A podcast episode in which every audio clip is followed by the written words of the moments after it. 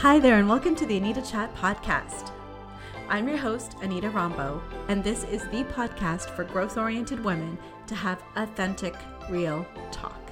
Nothing is off the table here, but as an intuitive self-relationship coach, you'll find the content gravitates towards mindset, intentional action, spirituality, and all things wellness.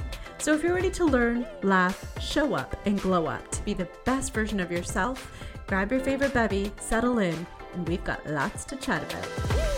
Hello, and welcome to another episode of Anita Chat. I hope you are doing amazing. If you are new around here, welcome. So glad to welcome you into this beautiful, empowering community. And if you've been tuning in for a while, thank you so very much. I truly appreciate you. Okay, so today's episode is taking a reverse look at a topic that we've previously explored on this podcast.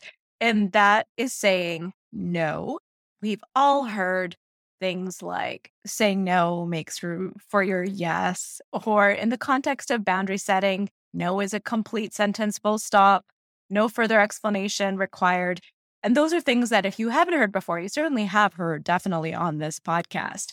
And if you are exercising your self-awareness muscles and leaning into that boundary badass that you are, you know when you mean no. You don't even question it. For example, if you get a call from someone asking you if you want your ducts cleaned, I don't know, it's a famous call that I tend to get on my phone, or someone who knocks on your door uninvited trying to sell you something that you have absolutely no interest in, you don't question your instincts to say no. Hopefully you do it politely.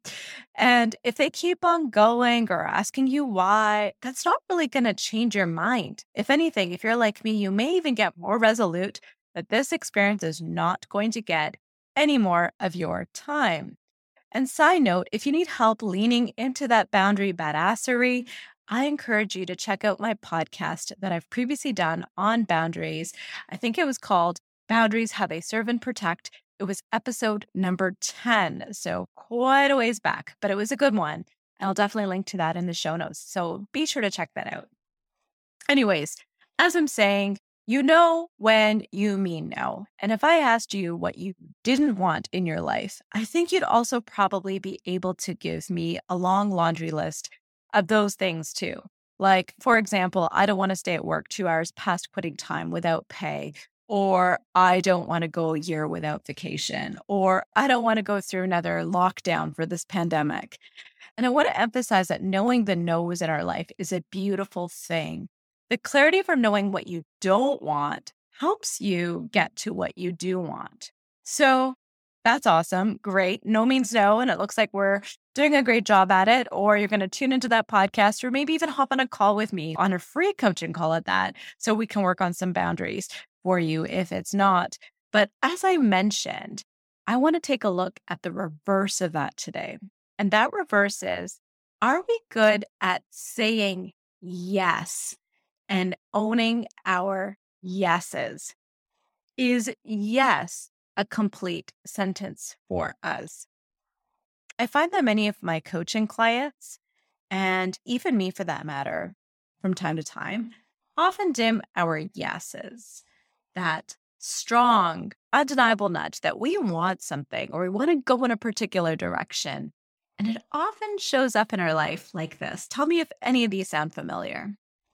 Have you used, I'm not ready, I don't have time, I don't know how I'm going to squeeze it in, I'm already so busy, or spread so thin? I hear that one a lot. I don't have the money, another important one. I need to chat with so-and-so first. Oh, I totally want to do that, but first, X has to happen. I need to think about it some more. This one always gets me. It wouldn't work for my family. And the list goes on and on. Bottom line, these are ways that we are dimming our yes. We might really want to do something or go in a particular direction, but these statements give us cause to pause. And if any of those things sound like something like you tell yourself or some version of that happening in our mind, I want you to know that you're guilty as charged too of not leaning into your yes. Why are we so good at knowing when something is a no, but feel the need to overanalyze or rationalize or provide excuses related to our yes? Why aren't we able to follow our yes gut as much as we are our no gut? Why is it so hard to lean into what we want? Why isn't yes a full stop negotiable like no is? That is the question. True funny story. Just the other week, my daughter, my 6-year-old, who is a self-assured little firecracker that won't stop at anything to get what she wants, literally wore me and my husband down on everything. She leans so heavily on her yes gut that she can out-negotiate you, and she's not afraid of the consequences or obstacles you put in her way of what she wants. In fact, this past week in our house, my husband and I literally felt like we ran out of consequences to give her, and we couldn't even remember all the ones that we had given her, let alone keep them straight to enforce them. And we couldn't even keep all the ones we had already given her straight, let alone enforce them. And that just became this huge joke in our house. And while there are so many admirable things that I love about my daughter, this very thing is one of them. She knows what she wants, and nothing will stand in her way. Her yes is a hard yes. Can everyone channel their inner Gia? That's my daughter's name. Why do we feel this need for someone else to validate, approve, and give us a permission slip to do the thing that truly lights us up? What are we waiting for?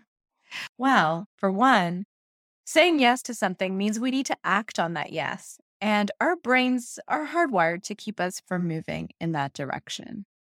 Saying yes to something new, whether it be to reaching out to pursue a dream, playing bigger, showing up in a different way, anything that is out of the ordinary is going out of your comfort zone. Your brain doesn't know the difference between jumping off a plane without a working parachute or applying for a different job or trying out a dance class. All it knows is that different is a risk. And so it's going to ring the alarm bells by giving you those types of thoughts that we went through earlier. It's going to try to discourage you from doing the thing. Maybe others will also intentionally or unintentionally react to your visions or goals as well. Maybe we are afraid of their reaction, or maybe their reactions are truly grounded in a desire to protect us, just like our ego or mind wants to protect us as well. So, my friends, I get that life is busy. I get that there are lots of people that depend on us. But when we show up for ourselves in the most beautiful, loving way, when we give to ourselves like we give to others, everyone wins. Not only do they benefit from someone who is happier and healthier inside and out because you are leaning into your passion and filling your needs, but they also see through you that it's okay to make yourself a priority, that taking care of you doesn't diminish your love or ability to take care of them. In fact, it gives you this renewed energy and purpose, and you bring that energy to all the things that you do. It shows others that they don't need to depend on others to validate, approve, or give permission to live a life they want to live. That there isn't a need to settle or sacrifice in any area.